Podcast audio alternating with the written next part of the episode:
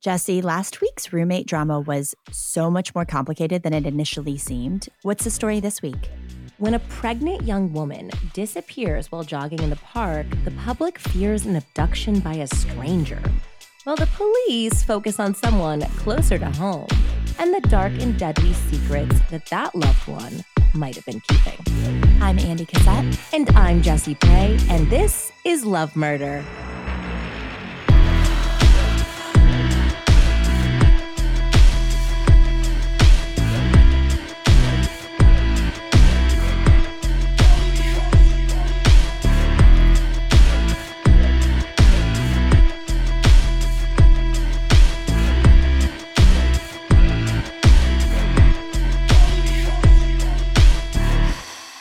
Hi, Andie. Hi, Jesse. Welcome back, everyone, to Love Murder, a podcast about high school sweethearts, deadly deceptions, and love gone fatally wrong. You can find Love Murder on Twitter and Instagram at Love Murder Pod and on Facebook by searching Love Murder Podcast. And as always, if you enjoy this show, please love slash murder a five star rating on your podcast app, subscribe, and review to help new people discover the show, which you all did so well in 2021. Thank you. Seriously. Wow, I just don't even know how you can outdo yourselves in 2022, but I'm willing to find out. You always love a challenge. I hope you guys do too. Speaking of this unprecedented times that we are living in right now, thank you so much for joining the Facebook discussion group. I have been hanging around there a lot. I know Andy very much appreciates the memes I more do. than anything. I do. Yeah. Well, and the support, obviously, but yeah, the memes, Yes. the memes crack me Yeah. up. Yeah, you guys are hilarious. So definitely, if you haven't already and you're on Facebook, please join that group. It's a great place to leave those hilarious memes, of course, but also to give me recommendations and send me articles and even talk about it, post about it, and talk about it with other like minded lovers. Totally. It's awesome. It's really fun. We're actually recording this on New Year's Eve. Happy New Year's Eve. Happy New Year's Eve. By the time you guys hear this, you will be already a few days into the new year, but I am going to play some Magic the Gathering tonight. That's my wild New Year's plan. Uh, Andie, what are you doing? I think we're watching a Nick Cage film at like seven. Oh, speaking of memes. Okay, which one? Uh, the new one, The Unbearable Weight of whatever, of being famous or being extraordinarily Okay, famous. so I was very skeptical when I heard about the conceit of the the movie. Yeah. But then I saw the trailer and it looks really good. it does. It looks really funny. okay, Andy, you'll have to tell us next week how it was. Full review coming in hot. Yes, I'm very excited about that. I'm also excited that this is a double listener recommendation story today. Ooh. Yes, so thank you to Nikki R and Leslie. Very much appreciate you bringing this case to my attention. It was a meet cute to end all meet cutes. A sweet setup, more likely to be featured on the Hallmark channel than on a true crime podcast. Lori Soares, a bright, beautiful brunette with cascades of curly hair, was a sophomore in high school when she went on a camping trip with her fellow Orem High students. With the stunning backdrop of the Utah wilderness, the kids hiked and they laughed, they flirted, and gathered round the fire to tell ghost stories. One of the boys, a rowdy, clumsy, redheaded junior named Mark Hacking, burned his hand while turning a log over in the campfire. Ouch, he cried, holding the blistering wound up. His friends laughed and jeered. They were used to Mark's foolhardy mishaps. But Lori, who had been a stranger up until this point, immediately jumped into action, grabbing a first aid kit and taking charge by attending to Mark's burn. They introduced themselves, Mark's large hand being bandaged by Lori's small, deft ones. She promised to distract him from the pain, and she made good on that promise. The two spoke throughout the night, long after the other campers had climbed into their sleeping bags and the fire that had brought them together sputtered out and died. The next day, Lori called her mother, Thelma. Mom, she said, I met a boy. His name is Mark. And from that moment on, Thelma didn't ever hear about another boy again. Whoa. Hmm Mark and Lori accomplished a rare feat in this day and age. They were high school sweethearts joined together by mutual values and dreams of the future who had managed to successfully grow together into a happily married couple. But just when they were on the precipice of making all of those dreams a reality, a baby, and the beginning of medical school, one of their lives would be cut tragically short, and the shocking deception behind the murder would rock the nation. So let's start by talking about our girl, Lori Soares. Lori was born on New Year's Eve, 1976, in California and adopted by Thelma and Eraldo Soares four months later. She was the second child in the family. Older brother Paul had been adopted seven years earlier. Devout Mormons, Thelma and Eraldo had prayed for a sibling for Paul for those seven years. Deliverance of their dreams coming by the way of Lori's 13 year old birth mother, who gave the Soares family the greatest gift imaginable. The whole family called Lori an angel baby. The home was a happy one for many years.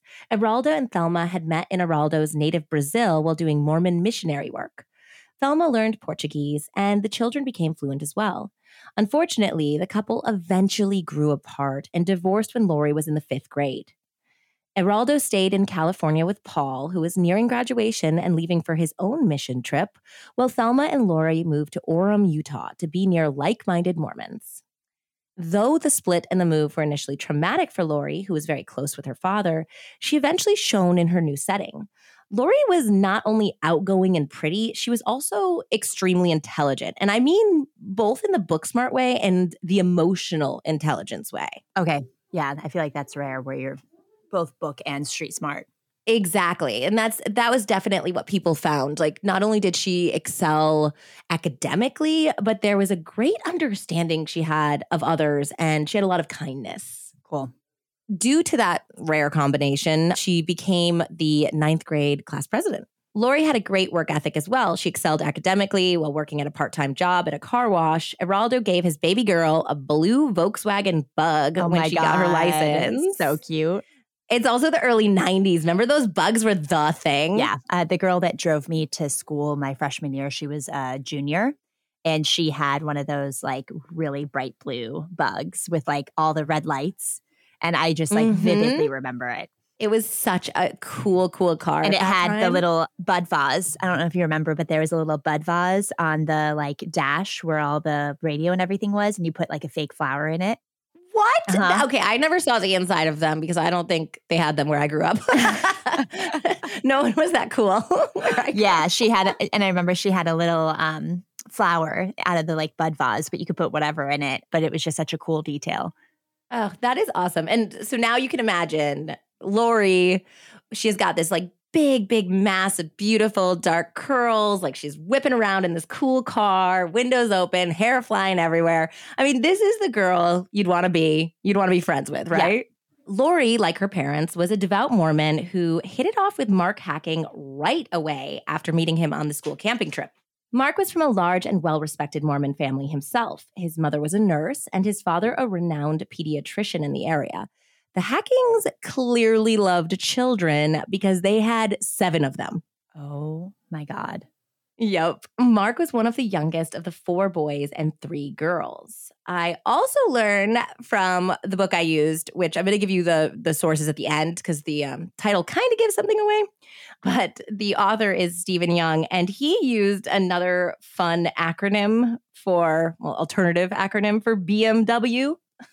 Oh no. Uh-huh. For those eagle eared listeners, you may remember the truly ridiculous BMW mentioned in episode, I think 16, Celeste Beard. yeah. I mean, how could we forget? I'm not going to tell you guys. If you haven't listened, you have to go back and listen and, and find the BMW in that story. It's worth Uh, it. It does not stand for the German motor car. Anyway, so Steve Long also introduced me to a new acronym. I guess sometimes in Utah, like large vehicles, whether they're like vans or SUVs or whatever they're called, some people call them BMW, which stands for Big Mormon Wagon. Huh. Yeah, that one's a little less fun than Celeste. Yeah. Celeste is a lot more fun. Anyway, the Hackings are one of those large, happy families. Mark was a tall and stocky kid with red hair, freckles, and a broad smile on his friendly face. Mark was a generally smart, attention seeker who happened to be fairly accident prone, hence the burned hand at the camping trip. He had a good sense of humor about his clumsiness, which eventually translated into him becoming a pretty great storyteller and all around cut up. Like people just described him as the life of the party, the guy that would stand up and like give a speech and have all the good jokes, you know? Yep. Even as teenagers, Lori and Mark were aligned in their vision of the future. After high school graduation in the mid 90s, they wanted to pursue a traditional Mormon life with dual incomes. Lori was attracted to the world of finance, while Mark hoped to follow in his father's footsteps to medicine. Mark's brother had also become a doctor. He was a cardiologist. Whoa. Well, another achieved his master's in electrical engineering, and yet his third brother eventually worked for the Department of Defense in DC. Whoa. Heavy hitters. Yes, this is an altogether a very impressive family. Yeah. The first step to building the life that they wanted was for Mark to leave on his mission trip, which is not only an honor, but a rite of passage for many, many young Mormon men. A mission is usually a two year assignment, somewhere domestic or international, where the goal is to spread the Mormon gospel and convert new members. So I did look into this because I was like, is it only guys? Women can be missionaries as well, but it's less common. In 2007, only 13% of Mormon missionaries were single young women. It is almost overwhelmingly young men with some older retired couples Interesting. doing it as well. Huh. Mm-hmm.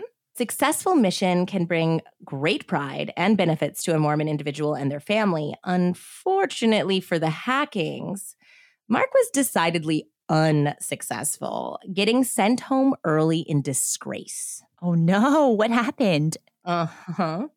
Later, Dr. Hacking would say, kind of obliquely, in 1996, Mark was sent home from an LDS mission for failing to live up to the high standards expected from missionaries called to represent the church. So, that statement that tells us nothing about what really happened was quite an understatement, as Mark apparently, having tasted some freedom, was drinking, smoking, and allegedly having sex with some of the women he had recruited. Oh no. yeah.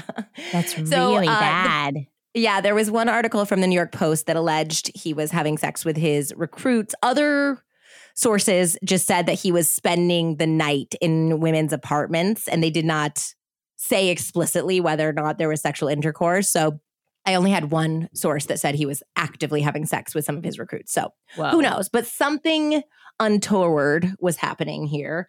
And I mean, even if he wasn't, you know, having sex with these women behind Lori's back, by the way, they were long distance dating.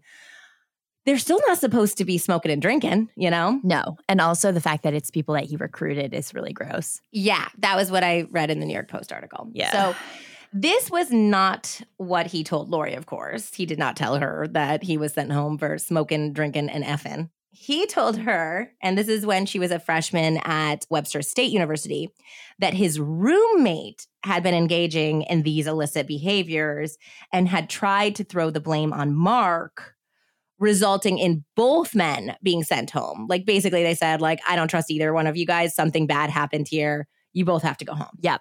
Yeah. So the lies are starting. In case I not going to make it clear who, who was lying in this relationship. It's we're starting Wait, was it Mark. was it Mark? was it Mark? I don't even know why I try. I don't me even know why I guess. try to- yeah. So Lori's college roommates at the time said that she was skeptical of this story, but she did ultimately choose to believe him and continue the relationship. After a year at Weber State, Lori transferred to University of Utah, where she majored in business and made dean's list every semester that she was at school. Good for her. She's a smart cookie.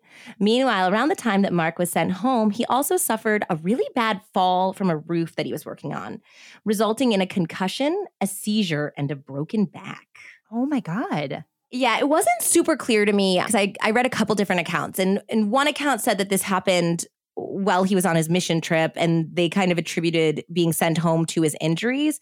But then I read another account that made it sound like it happened after he had gone home and he was uh, working before going back to school. Okay. So I'm not really sure when this incident happened, but it will factor into some things later on. Okay. I mean, brain injuries always do. Lori and Mark only grew closer at this time as she helped him recover, and they began to plan a future for Mark by enrolling him in University of Utah as well. They also took a very important step in their personal lives when they wed in August of 1999 in a beautiful temple ceremony in Bountiful, Utah. Both families were elated by their new in-law. They were just such a promising young couple, and they had elected to stay in the faith and carry on the values that they'd been raised with, which you can imagine is any parent's dream, no matter what values and religion you raise your kids in, Yeah. you know? The wedding occurred shortly before Lori graduated with honors from U of Utah, and Mark secured them an apartment in Salt Lake City by agreeing to manage the small apartment complex while also being a full time student. So often on our show, the honeymoon period is short lived. I mean, how many times have I said those exact words? A uh, lot. Lots. But in this case, it was really a happy time for Lori and Mark. All of their friends and family said that they were genuinely just delighted with each other. They had so much fun. They had, you know, a two bedroom apartment. So oftentimes friends and family would go over for dinner. They'd spend the night. Even, I guess, her older brother, Paul, went through a divorce and he ended up staying with them for a little while. And so he's living in the home with them and he's witnessing them day to day. And he was like, they genuinely have so much affection for each other. I have a lot of respect for Mark. He's kind of like a jack of all trades. He was just good at so many things, he said. And yeah, the whole family really liked Mark. And of course, Mark's family was obsessed with Lori, but I think everyone was. She's so cute. She's like tiny. I think she was like 105, 110 pounds, but like five four with this big, beautiful hair and gorgeous face, you know? So cute. Yeah, Lori and Mark were active in their church, both had close friends, and they even took up running as a couple. So they joined several 10Ks together. Okay. That's like such a hobby for couples running. it is. I feel like definitely too in Utah because it's so scenic, it's so pretty. There's so many places that you can get outdoors and run and hike. And also, if they're devout Mormons, they don't drink or smoke. So I feel like They wake up every just morning. Adopt more of a Yeah. feeling good and feeling like running. so funny. I love it. I don't know if it's uh, Charles Bukowski or Oscar Wilde. I think it's Oscar Wilde who said, Gosh, guys, I could be totally wrong, but the quote's good, okay? He said, I feel bad for people who don't drink. When they wake up in the morning, it's the best they're going to feel all day. That sounds like Bukowski. I know. I, I, don't, I can't remember uh, which it is. Lori landed a great job as a stockbroker's assistant at Wells Fargo, where she was extremely well liked and very proficient at her work. Mark beefed up his medical resume by working as an orderly at a psychiatric hospital while finishing his undergraduate degree. So, this is like an ideal young professional couple right now. Exactly. As Mark's graduation approached, he flew out to several East Coast medical schools to interview, once staying with Lori's cousin while he toured Columbia, and another time bringing Lori along with him for his appointment at University of North Carolina Chapel Hill School of Medicine. That is where he was ultimately accepted. And Lori and Mark were both really excited about this because they did like North Carolina a lot. Okay. Lori and the rest of the Hacking clan were thrilled by his acceptance. They threw him a huge party, and his parents, I guess, gave him an engraved stethoscope to celebrate his bright future, which I'm sure also they were so excited to have another doctor in the family. For sure. That's such a like doctor gift. Such a doctor present. Yeah, no, nobody who's not a doctor as a parent would think to get that present when your kid is got, when your kid gets into medical school. So they decided that Lori would quit her job, move to North Carolina, where Mark was enrolled, and they would finally even try for a baby that they had been putting off as they established their careers. So it was a really exciting time in the couple's young lives. All of their hard work and careful planning seemed to be working out perfectly as they found an apartment in North Carolina and Lori put in her notice at work. But not before she told some close coworkers, as well as her family and friends, that she was in the very early weeks of her pregnancy in July of 2004. Oh, that was like us. Yeah, it was like us. It's like way too early to talk about, but she was just so excited she couldn't help it, you know? Yeah, of course. Yeah, at the time of like mid July, like when she first started telling people, she was like only five weeks along. Like she hadn't even gone to a doctor yet. But she showed Mark's sister, who I guess lived in the same apartment complex, her positive pregnancy test. She had made an appointment to go see the doctor. And Mark, I guess, had told Lori's mother. So they were starting to tell friends and family. Okay. Her coworkers said that she was already glowing with happiness, except for Friday, July 16th, when colleagues reported that she left work early in tears after taking a phone call. Whatever had been bothering her enough to leave work early had clearly resolved itself by that night, however, because Mark and Lori arrived at the going away party that her coworkers had planned for her in fine spirits. So nobody found out really what had been bothering her that day. And uh, I think somebody asked, and she's like, oh, it was just a silly miscommunication. Everything's fine now. And they seemed totally normal. Okay. That Sunday night, Mark and Lori went to a convenience store, and while Lori was picking out soft drinks, Mark reportedly went to the clerk at the counter to pointedly tell him not to mention that he was frequently there to buy cigarettes.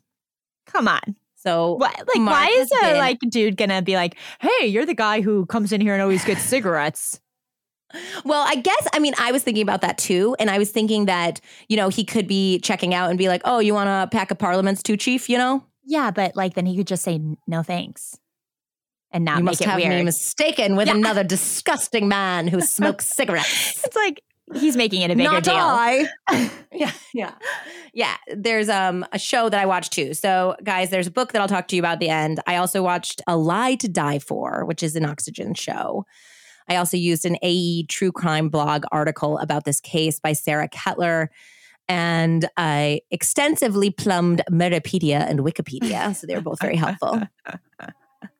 So he was kind of like, hey, bro, don't say anything about me smoking cigarettes. So that's lie number two. We know he lied to Lori about his mission trip, and now he has lied to her about continually smoking cigarettes, which he told her he did not. Also, like I could not imagine being with a smoker and not knowing. So it it sounded like they had opposite work schedules. She obviously worked during the day. She worked a very early time at uh, Wells Fargo. She started at 7 a.m. I'm sure that's because you have to be on East Coast time for, you know, the stock exchange. So she would go to work at seven, but he worked nights at the psychiatric hospital. Still, like the clothes and everything, I feel like they always smell like when I'm somewhere where there's someone smoking, I like can smell it for days. Yeah, I mean, he must have smoked, literally gone home, washed the clothes he had been wearing, Yeah, had to. like took a shower, you know, the whole nine yards. Dedication right there. Uh, So yeah, the convenience store security camera footage captured the couple somewhere around 9:30 that night.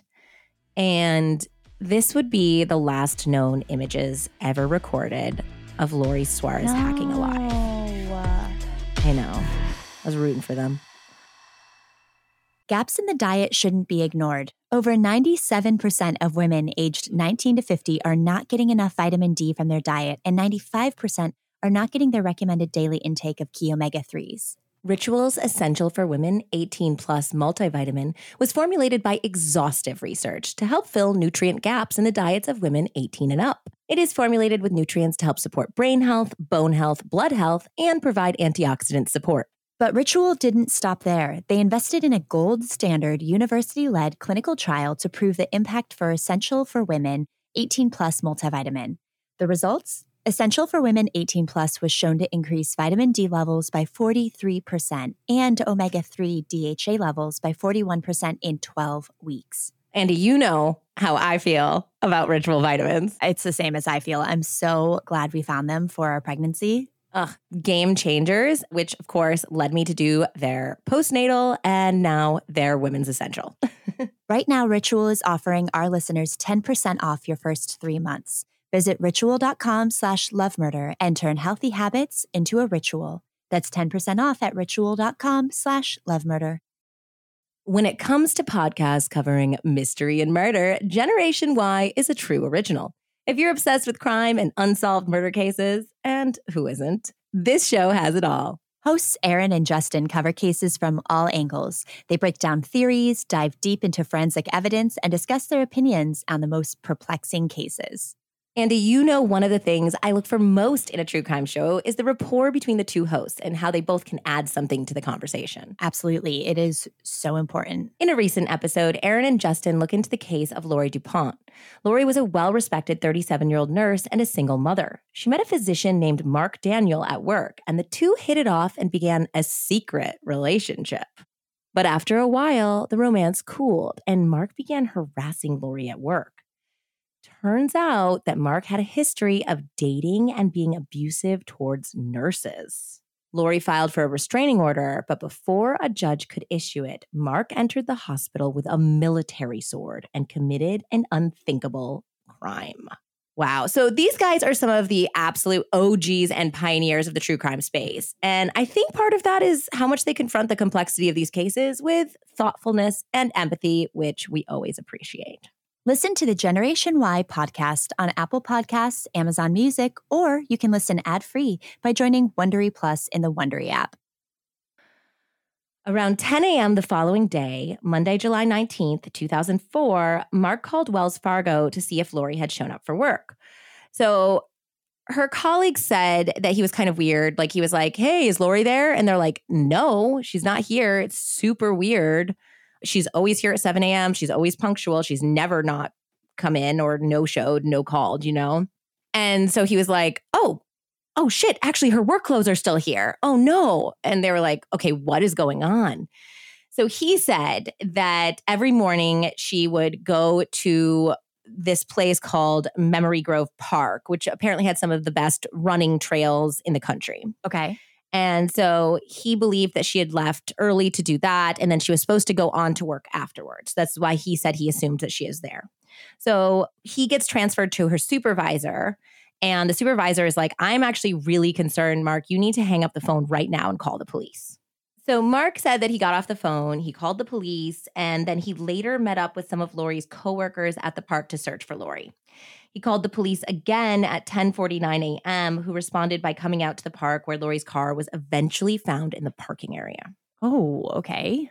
After a brief interview with Mark, detectives were dispatched to the Hackings' apartment with Mark's consent. While they were poking around the apartment, a full scale search began at the park. At one point, there were over 3,000 volunteers combing the park looking for Lori. Whoa. That's a lot of people. That's so many people. The family held a press conference, and Mark appealed several times on news cameras to the public to come and aid the search efforts. The police and the media responded very, very quickly to Lori's disappearance, most likely due to the Elizabeth Smart kidnapping that had occurred just about two years before in the same area. Okay. Do you remember Elizabeth oh, yeah. Smart? Oh, yeah. Yeah, I'm sure all of you guys do. But just in case you haven't, Elizabeth was a 14 year old girl who had been abducted from her own home while sleeping by a deranged fundamentalist Mormon and his wife. Uh, Elizabeth was eventually rescued after nine months of total hell. Both Elizabeth and Lori were considered good Mormon girls, and both were, of course, attractive white females. Yep. So you can imagine that it created quite a stir in Mormon heavy Utah when, you know, good girls of the faith go missing. Oh, yeah. It's so scary. I mean, the Elizabeth Smart one being abducted from her house while she was sleeping, like, still terrifies me, especially now having a daughter. Yeah, it's a horrifying thought when you have children because you think that their bed is the safest place that they could possibly be. Yep. Mm. So, yeah, so the media is like all over this. And I think that's also helped to get people to come out and aid in the search because there was a very real fear that she had just been snatched up while running, you know?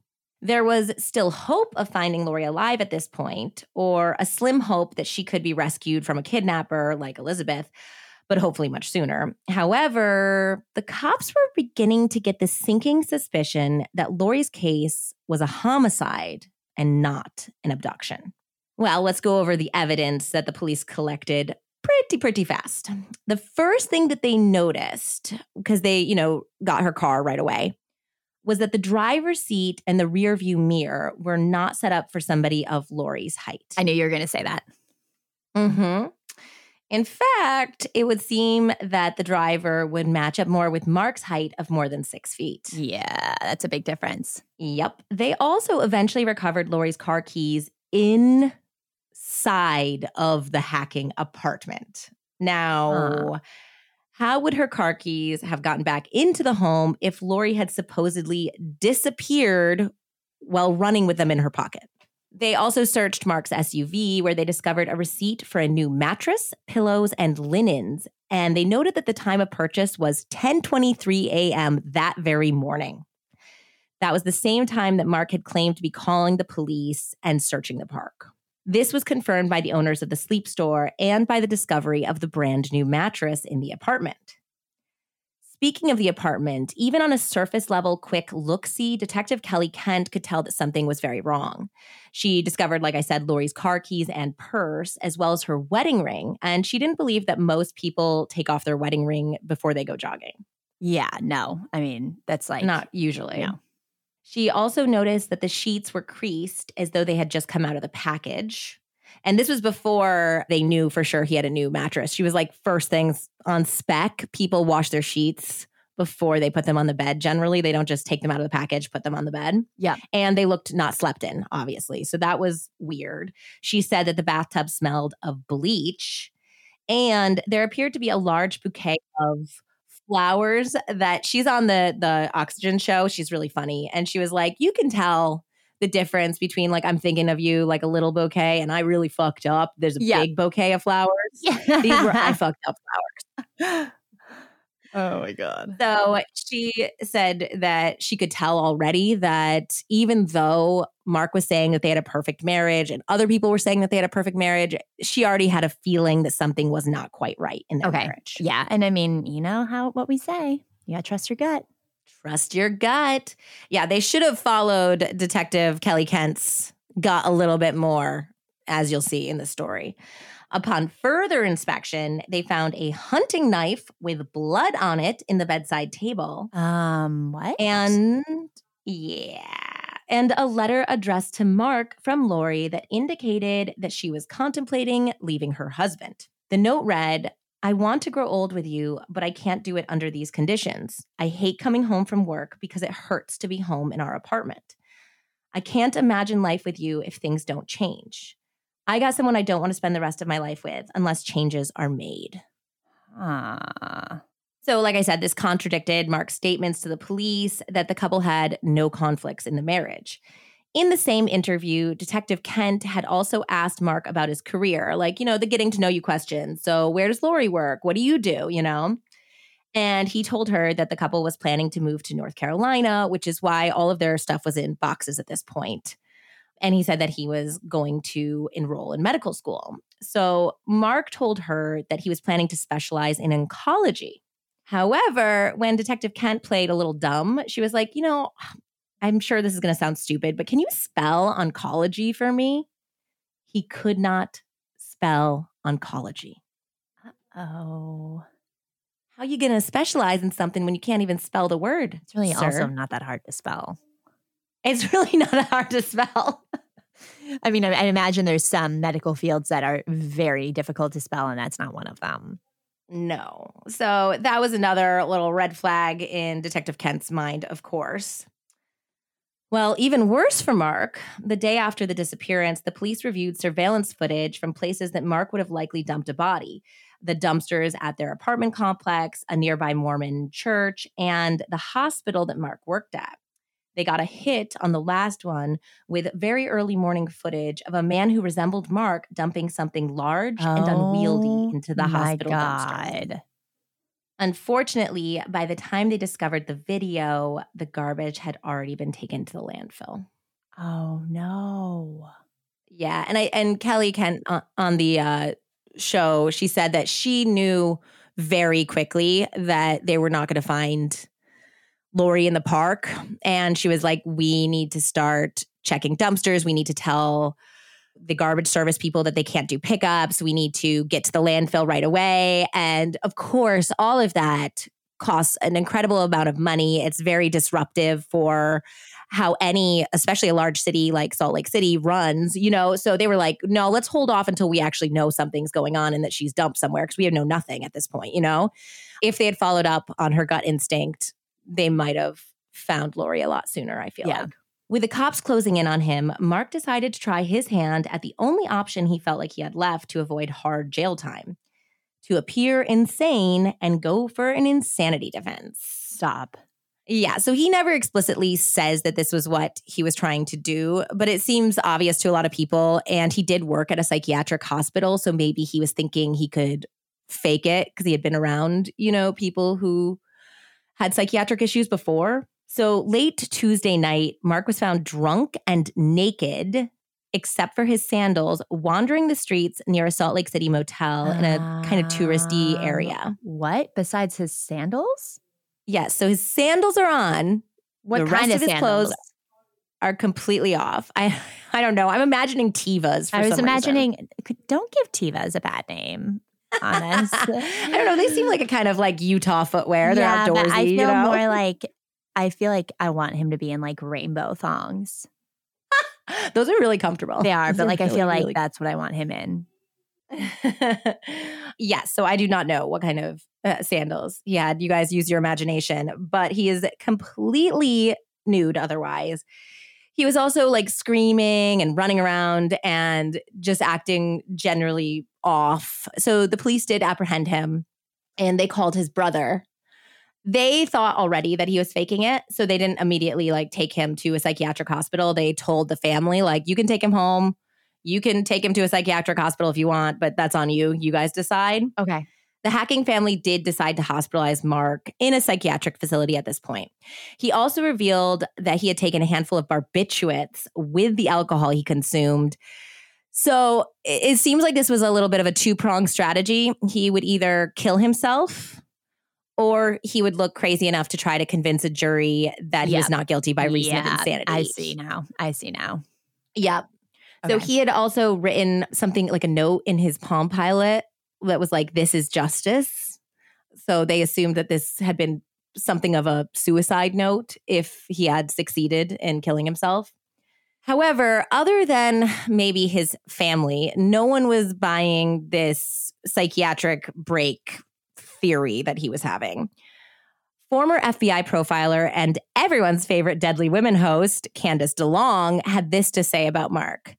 He kept his sandals on. That's not something we usually see in somebody who is truly psychotic. They don't usually take off all their clothes and put their shoes back on. No. When asked if she thought Mark was faking his condition to set up a defense, she replied, I think there's a very good chance that he thought this might work. Yeah. The Hackings and the Soares families had both been defending Mark vociferously to the media. It makes me sick Yeah, when this happens. Lori's mother, Thelma, was like, definitely has nothing to do with my son in law. He's an upstanding citizen. He's so upset. Like, we're all upset. Like, they were 100% convinced that she had been abducted in the park, you know? Yeah, but nope. Privately, as time went on and with Mark's obviously odd behavior, they began to have some concerns. So, after Detective Kent debriefed Mark's brothers on the evidence against Mark, Lance and Scott decided to gently confront Mark in the hospital. And it sounds like it was more of like less of a, a confrontation, like, hey, we know you did this because, you know, the detective gave us this evidence. It was more like, hey, we have heard a lot of things. It doesn't look great. And, you know, God will forgive you. We will forgive you, but we need to find Lori and we need to know what happened. And you love her family, and her family deserves to know what happened to her. So they did it like they just really appealed to his sense of humanity. And they knew their brother well because he totally cracked at this point. And he admitted that he had indeed killed his beautiful wife. Whoa. Yeah, he was like, Lori's dead.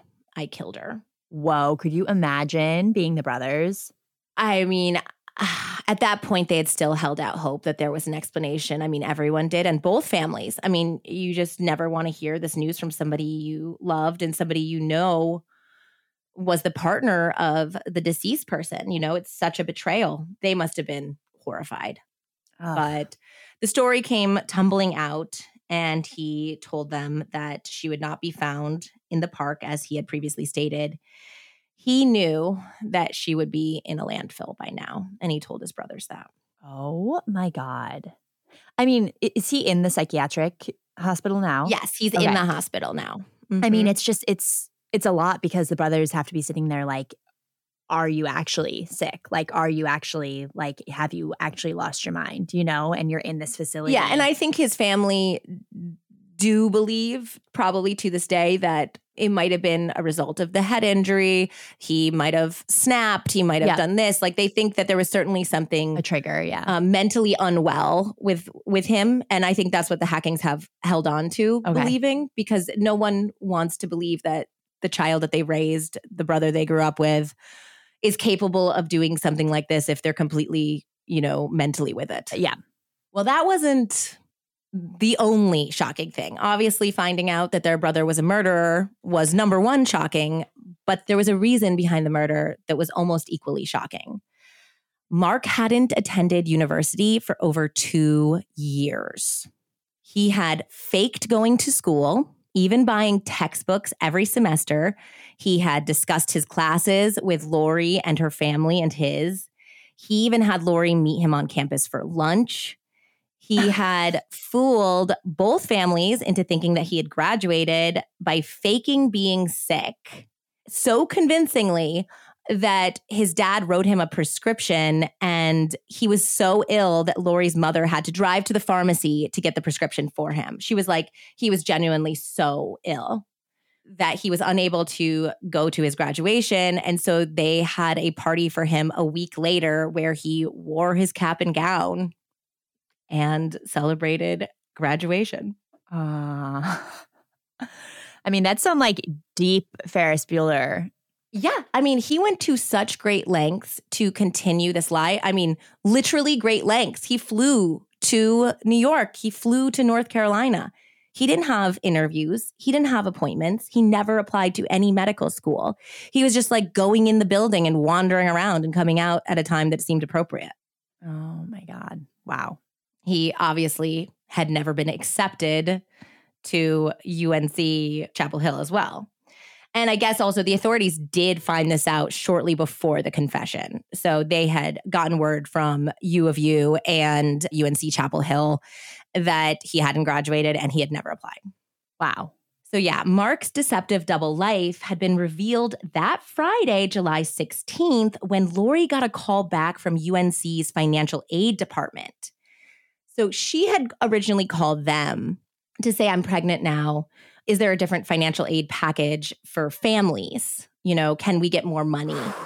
And they were like, I, I just can't find this guy.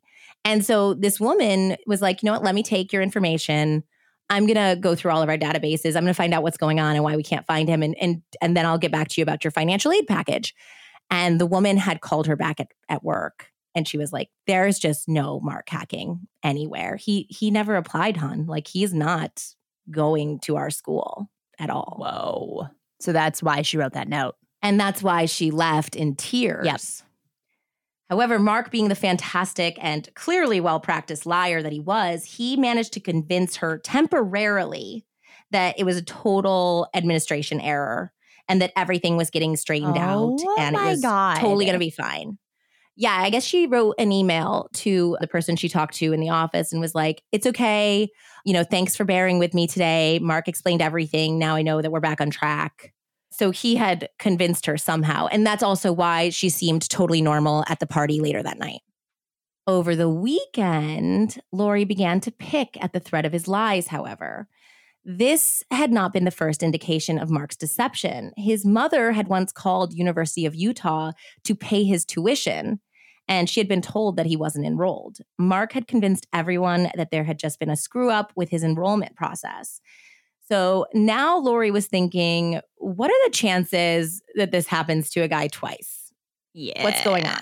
and she is a smart woman, you know, eh, she and eh, eh, 100% smart people. It doesn't matter about intelligence when you're being fooled by your partner. And we should be able to trust our partners. So this is not yeah. saying that this was like she should have known or something, but she did at this point start poking holes in his story, start pushing him for more information, started pointing out all of the inconsistencies. And they ended up arguing for most of the weekend until finally, with his back against the wall, Mark admitted that he was not going to medical school. Finally. I don't know how much he admitted. I don't know if he was like, I also didn't graduate. Yeah, we're not going to know ever. Said, we will never know. So she was, of course, deeply disappointed by this and incredulous. And I think it was around this point when she did discover this for sure that she wrote that note. Okay. Later, she was, of course, spotted that evening at the convenience store with him you know, they seemed fine. They were interacting normally. And she did go home, maybe gave him the note at this point. We don't know. We know that he read it and she went to sleep. And it was a, it was the feeling that I got was more we've been fighting all weekend. I'm exhausted. I'm going to bed early. You know, you do whatever you're going to do and we'll deal with this later, you know. Yeah. So she eventually fell asleep and Mark said that he stayed up late playing some Nintendo And he half heartedly packed up some more things into their moving boxes. And it was nearly one in the morning when he came across a 22 rifle. And he decided that Lori must die. Why? Because you're a liar? I'm about to break down all the different theories. Okay. Because he only ever says, I don't know why. I don't know why I did it. I loved her so much. She was the best thing that ever happened to me. I don't know why I did Yeah, it. he sounds That's like a thing he whiny bitch. He is a whiny bitch. So, yes, he crept into the quiet bedroom, raised the rifle to his sleeping Pregnant, pregnant wife. pregnant wife, and shot her once at close range. Mark said that Lori never woke up and that she had died instantly. Like I said, he would claim that he had no idea why he murdered the so called love of his life. But here are a few ideas. Okay. Hit me. First was that Lori threatened to expose his lies to their friends, family, church, community, and he was a narcissist and he couldn't let that happen. Yep. Heard it He before. would rather be Heard it. a grieving widow. He can move to North Carolina by himself and pretend to be going to medical school there. Yeah, and start all over and meet some new girl. Hmm that he can dupe. Some believe that it was pure rage at Lori challenging him. Lori's friends and family described her as a spitfire who went back down from a challenge or potentially a confrontation. Sounds like someone else I know. Is that me or you? You. uh, I would I say that's true. I think it's the Aries in me. It Once I get going, it's it's like and I you're so irrational. Like, Oh no, when you get into a fight with me, you better just hang on because it's going to be a roller coaster. You're not going to know which way I'm coming at you and I'm not going to stop until it's done and I've won. I'm pretty sure Nathaniel just gives up. He's like, I just, I, fine, whatever, because you're insane. but yeah, back to Lori. What they said is that she, you know, was a Spitfire. She she stood up for herself. You know, was there a confrontation about this? Now, Steven Long in his book, which I could tell you now is called Every Woman's Nightmare.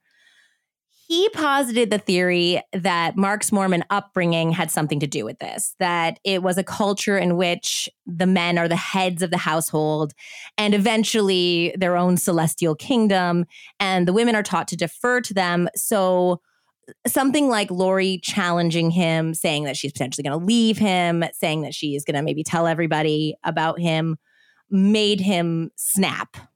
So there was a lot of criticism from, you know, people in the LDS faith who were like, eh, that's not really what we believe. And I don't think that it was because he was Mormon that he killed his wife, you know? no, but if you're raised with certain beliefs surrounding you all the time, I think it could subconsciously affect the way you're acting and what you do. Yeah, Steven Long talked about how he, you know, made conversations with like cab drivers and people in the area. And this one cab driver was like, Oh, my dad and I talked about it. And we think it's because she challenged him. And, you know, you don't challenge the head of the household or the man in the Mormon faith. You know, that was basically what he was saying. But there's also just the general things that we see all the time on this show is the old, if I can't have you, no one else can. Yep. You know, she was potentially threatening to leave him. And she had recently discovered she was pregnant. And unfortunately, we know that the leading cause of death in pregnant women is homicide. Yep. Almost always at the hands of their partner and baby daddy. Yep. So there is just a myriad reasons. Maybe it was all of them, you know?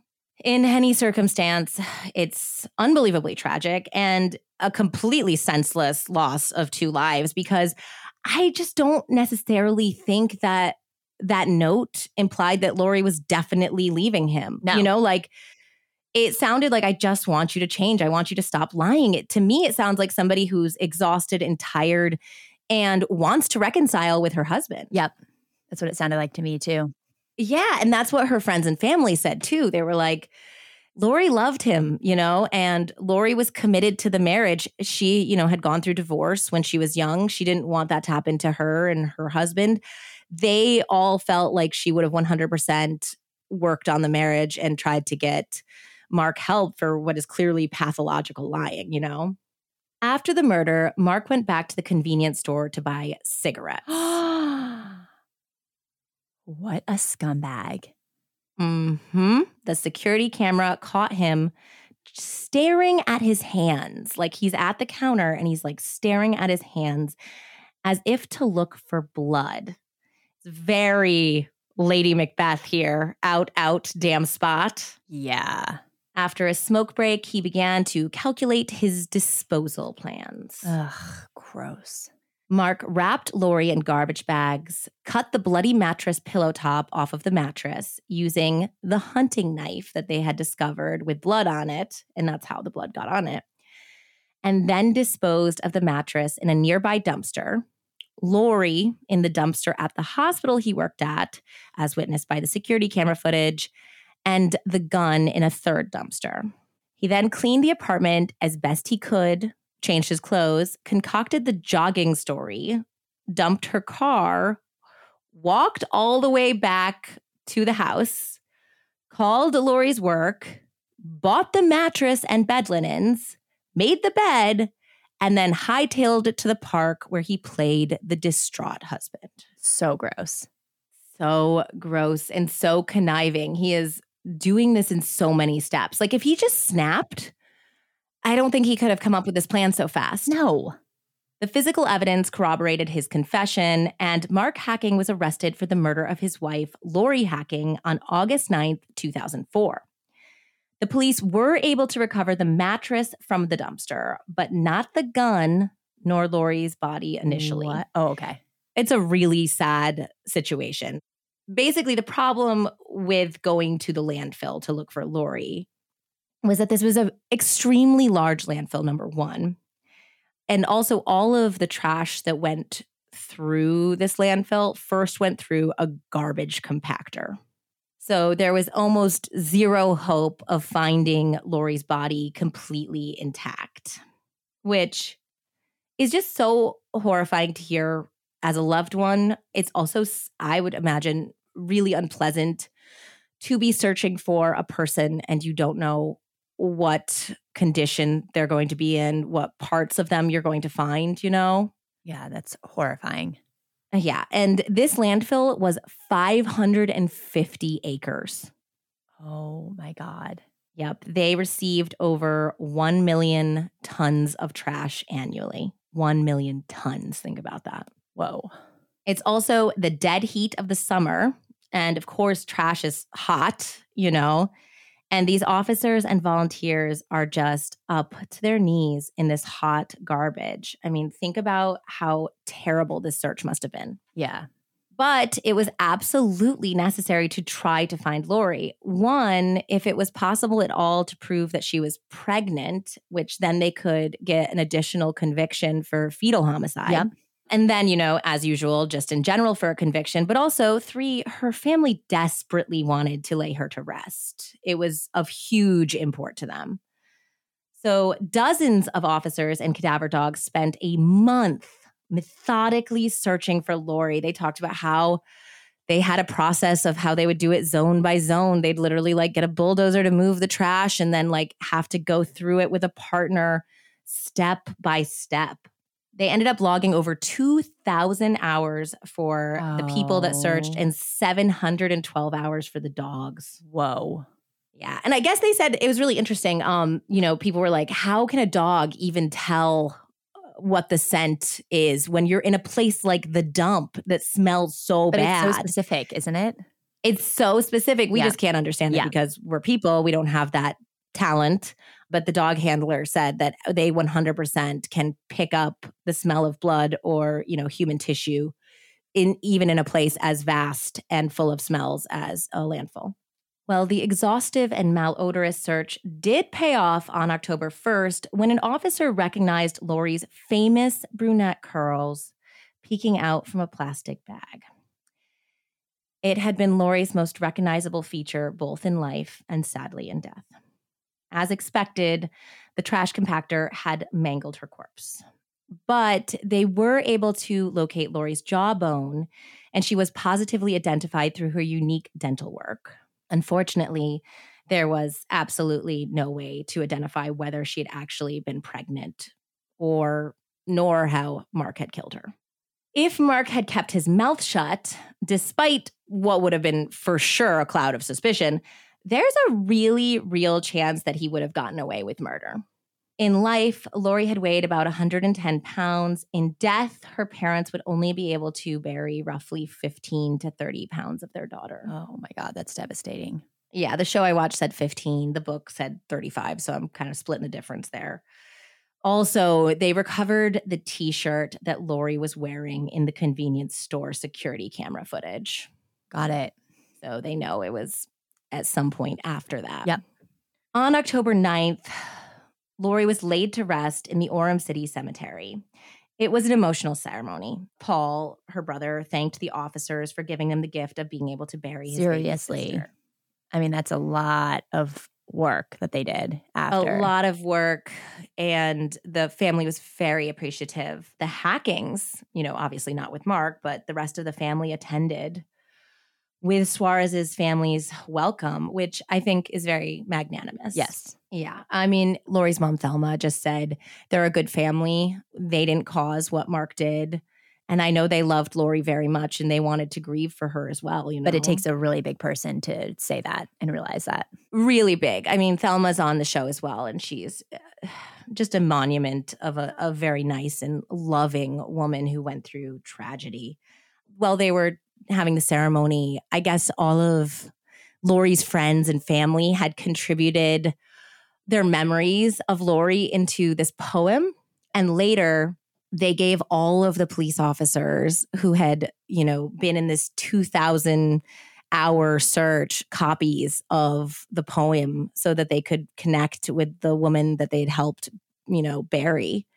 And I guess it was very emotional. Like the police that were at the ceremony actually were crying, which is, you know, they're hardened detectives and police officers who see, you know, crime and death daily. And they said that it was so moving that even they were brought to tears. And it is it's um, it's kind of lengthy guys, so if you're not into like poetry, like skip ahead like 30 seconds, maybe a minute. But I thought it was worth reading because it really paints this picture of who Lori was in a way that a lot of true crime podcasts can't do, you know, as much as we try. So I wanted to read it to you guys. Lori, you are a small town girl with big city sophistication. You are California cool and Las Vegas excitement, but also Washington, D.C. intellect and New York chic. You are summer flip flops, bright, vibrant colors, and basking in the sun. You are spring with great ideas constantly blooming in your head. You are a gorgeous smile radiating warmth on a cold winter's day. You are autumn, never afraid to change or to try something new. You are birthday celebrations at the old spaghetti factory in Trolley Square. You are KBER 101 music and a concert in Park City. You are Diet Cokes at Will's Pit Stop, extra large, of course. You are cruising around town in your blue bug sporting, Daddy bought it, but I got it. Your rollerblading trips up the canyon, your long conversations on the phone and weekend sleepovers, your training table cheese fries, Wendy's Frosties, and Stan's shakes, your v neck t shirts and reverse fit jeans, your shopping sprees at Lerners, always spotting the latest fashion. You are a larger than life personality bounding from a petite frame. You are the host and the life of the party, always good for a laugh. Your teenage fights, not always sure of the reason. You are a roll of your eyes, which tells so much. You are a balanced checkbook and a carefully organized closet. You are goals to be set and then achieved. You are beautiful in every way. You are excellence and perfection, outspoken and determined, feisty and fun. You are a friend to all. You are unconditional love, a best friend who is always there. We will always love you, Lori. We are blessed and grateful to be your friends. That's a really sweet poem. It's really sweet. I mean, you can tell those people just knew her so well, you know? I feel like that's a really good poem for the officers to have too. I think it's, you know, it's good for everybody who is involved in law enforcement or any sort of reporting of these types of crimes to really connect the person Yeah. to the mission, you know? Within weeks of the burial, Eraldo, Lori's father, ended up replacing her name on the headstone. So they had originally put Lori K. Soares Hacking. And he said that as the weeks went by, it was really bothering him to have Hacking Really? on her gravestone, you know, given that it was her married name and it was her husband who threw her away like trash. So he ended up taking the Hacking off and replacing it with his pet name for her, Filhinha, which I'm sure I'm butchering, guys, but it is the Portuguese translation of little daughter, which is what he called her. Really cute. Yeah, it's a very lovely gravestone. There's a beautiful picture of Lori on it, and under her birth date and death date, her parents inscribed our angel baby. While Lori's family was grieving, Mark was in jail making some truly screwed up friends. Oh, God. Mark had convinced the jail personnel that he was suicidal, so he was placed in a different ward with those who had to be separated from the general population for their own safety. He ended up in a cell directly next to self proclaimed prophet and kidnapper slash rapist Brian David Mitchell. Wrote Steven Long. Both now infamous, the two struck up a relationship through music. Mitchell, the kidnapper and rapist of Elizabeth Smart, would sing hymns to drown out the noise made by the raucous street gangs engaged in verbal battles among themselves. By March, Hacking summoned the courage to challenge Mitchell to a singing competition, and the rapist accepted. Hacking bragged in a letter sent out of the jail that because he was kept so close to the Manson look-alike in his 10 by 12 foot cell, that he might even be summoned to testify in upcoming hearings to determine if the former Smart Family employee was fit to stand trial. Oh my God, these two. Really. The admitted murderer did not reveal in his letters who won the competition, Mitchell singing his hymns or Mark Hacking's renditions of songs he learned as a child, such as Row, Row, Row Your Boat. Could you imagine? Row, row, row, go fuck yourself. How about that? Crazy pants over here. Mark's family and attorney advised him to plead guilty to avoid a media circus trial, Yep. and that is what he did Good. on April 15th, 2005. Which is good. I think that that was what the family desperately wanted. They didn't want more attention at this Yeah, point. No. And in doing so, he also gave up his right to appeal.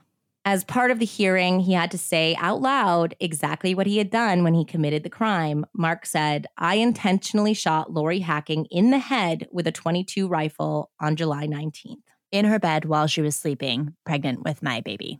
Mhm. Sentencing wouldn't officially happen for weeks, but everyone knew what to expect. Mark Hacking would get six years to life for murdering his vibrant wife. How is it only six years?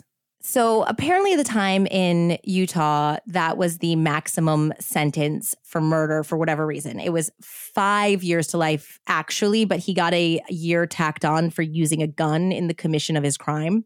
Now, they said that generally uh, murderers were never out like anything less than 15 years. It was just something about the verbiage around the sentencing for whatever reason. But of course, this very deeply bothered the Soares family. It should bother everyone who lives in Utah.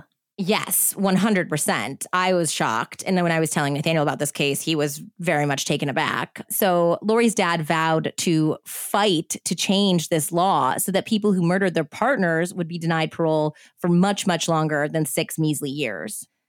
Despite the frustrating sentence, Lori's loved ones did look forward to Mark's June 6th sentencing to have their day in court and to finally get closure on it. I mean, they weren't looking forward to it like in the way that you look forward to something fun. They just wanted this to be over, yes, you of know? course, of course. Yeah. Only days before the sentencing, Mark wrote the Soares family a letter admitting that he had known that Lori was pregnant when he killed her. He had publicly kept the fact that he was aware that she was expecting a secret until after his guilty plea in order to escape Utah's fetal homicide law. Wow. Can they redact it at all?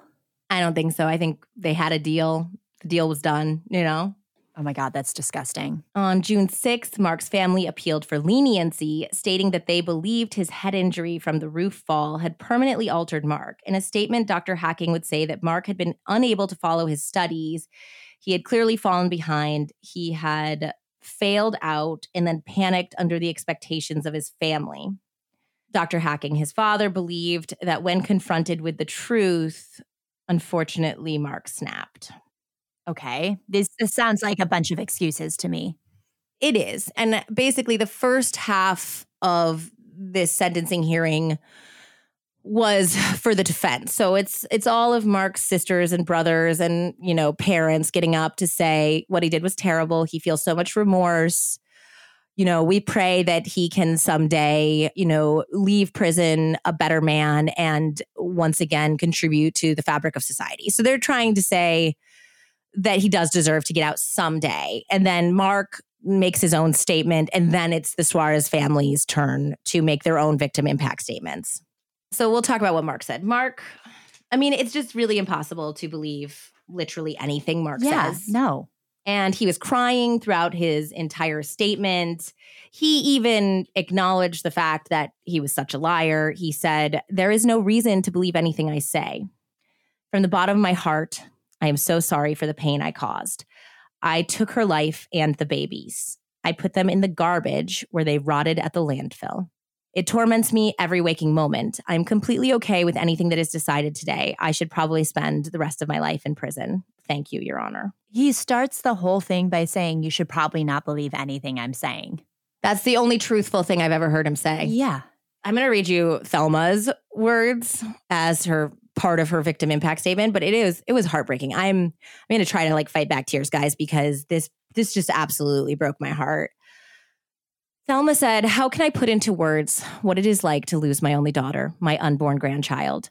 Mark made sacred covenants to love, honor, and protect them. My beloved child was torn from me by a man I entrusted her to. I have been shattered and betrayed to my very core. After nearly a year, I can barely accept that he put Lori and her child into the trash. Only God knows the real reason why. Mark knew that Lori would rot away and he didn't care. He was even going to commit suicide and no one would have ever known where Lori was. I cannot bear to see garbage trucks. The sound conjures images of her body being torn apart in the trash.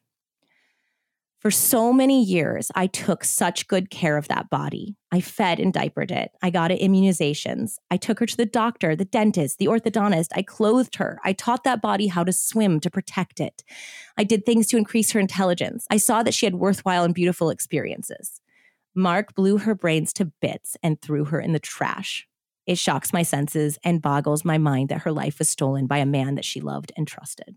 Seriously, though it just i think it just broke my heart because you think of as a mother think of like how concerned you are right now with echo's diaper rash. I know. Think about how much love and care goes into raising a child and you get them to be an adult and you feel like they met somebody that is going to love them and honor them and care for them. Who comes from a great family. Yes a great family and same background as you the betrayal is more immense than anything I could ever imagine. Yeah. So, yeah, she went on to say that she could only imagine her daughter's heartbreak at finding out the depth of Mark's deception.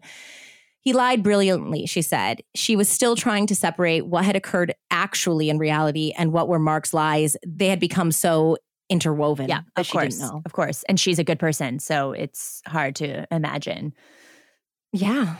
Eraldo spoke lovingly and heartbreakingly of the tiny baby that they had bought home and the sacrifice of the teenage birth mother who had given them the precious gift of Lori for so many years. Yep.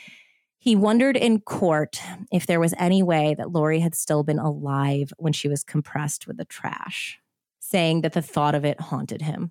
Ugh, God, these poor parents. Judge Lindberg called Mark the poster boy for dishonesty, stating that his lies had cost two lives while also ruining his own. She sentenced him to six years to life, as well as to pay $120,000 in restitution for the cost of the two searches, the one in the park and the one at the landfill, and to pay into a victim's fund. A month later, it was announced that Mark would serve a minimum of 30 years before his first parole. Not enough. Still not enough. So Lori's dad remained true to his vow. And on March 20th, 2006, Lori's law was signed. yeah. It stipulated that people convicted of first degree murder in Utah must serve at least 15 years in prison before they can even be considered for parole. Mark Hacking's father read a statement to the press following the sentencing in which Mark expressed remorse, his willingness to stay in prison for the rest of his life to atone for his sins, as well as a warning about lying, saying, You may think a lie only hurts the liar, but this is far from the truth. If you are traveling a path of lies, please stop now and face the consequences. Thanks.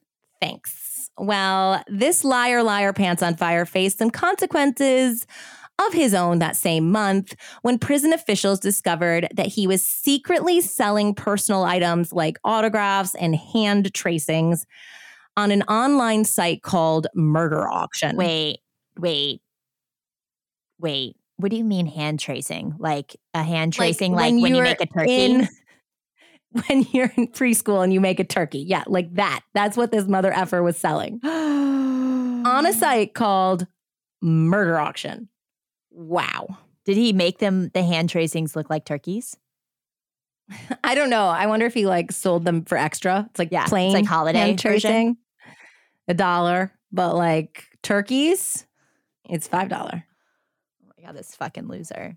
Mark Hacking, loser extreme, and inmate 167089 is still incarcerated and will have his first parole hearing in 2034. He still writes Thelma from prison. She said she does not return his letters, but she says that she has since forgiven him, at least, you know, spiritually. And she says that that was due to the example and the help of her faith. Thelma and Eraldo did establish a memorial scholarship fund in Lori's name intended to help young women attend business school. The first recipient of the scholarship graduated in 2011. As of 2011, the fund had grown to nearly $200,000. And so many different types of people from all walks of life contributed to this fund. Oprah Winfrey donated $50,000 at the top end, Stop. and the lowest donation was one dollar and one dime sent in from a little boy who said it was the contents of his piggy bank. Not the sweetest, most devastating thing you've ever heard. Yeah. Like, why does he know about th- that? Yeah, I don't know. I, maybe he was related to somebody involved. Who knows? So I could not find an active donation website. And I, I did a considerable amount of Googling, but doesn't mean that it doesn't exist. So if you guys find about, out about it, if you know about the Lori Soares, I'm assuming, you know, scholarship fund, please send us a link so that Andy and I can make a Oh contribution. god, I can't believe you couldn't find it. I could not find it. Yeah, there was it 404 on me when I found articles about the fund. Okay. So yeah, I I mean I'm just honestly just so in awe of this family and all of the families who do something beautiful with their grief. Like I'm sure that this scholarship fund helped dozens of students in need and let's not forget Lori's law, you know. Yeah. I mean, that family did a lot in the tragic aftermath of losing their baby.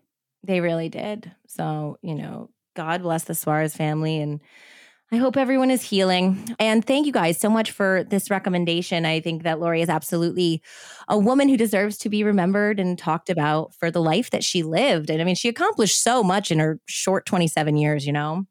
In conclusion, hey guys, as a true crime community, can we like not buy stuff from murderers, including some very, very shitty hand tracings and little turkey paws? Yeah, you'll definitely be on the shit list if you do. Yeah, it's gross. We don't need to give them any money. No. Let's just not do it. Also- not do it. Also, let's like not be a liar or like tolerate liars or encourage liars That's- or a good one, Mhm. Andy. That is a good one. You know, like so often they're like, you know, don't trust people or, you know, think about everything they say. But how about people just stop lying? Can you can y'all just stop lying? Yep. liars suck. Liar, liar, pants on fire. So, as always, trust your gut when it comes to love so no one ends up murdered. Happy New Year! New Year. We've got a dope 2022 coming to you guys. I am getting the cases all figured out right now. I'll probably post something to the gram with all the books that I'm going to be using. So get very excited. We love you guys lots. Love you. Bye.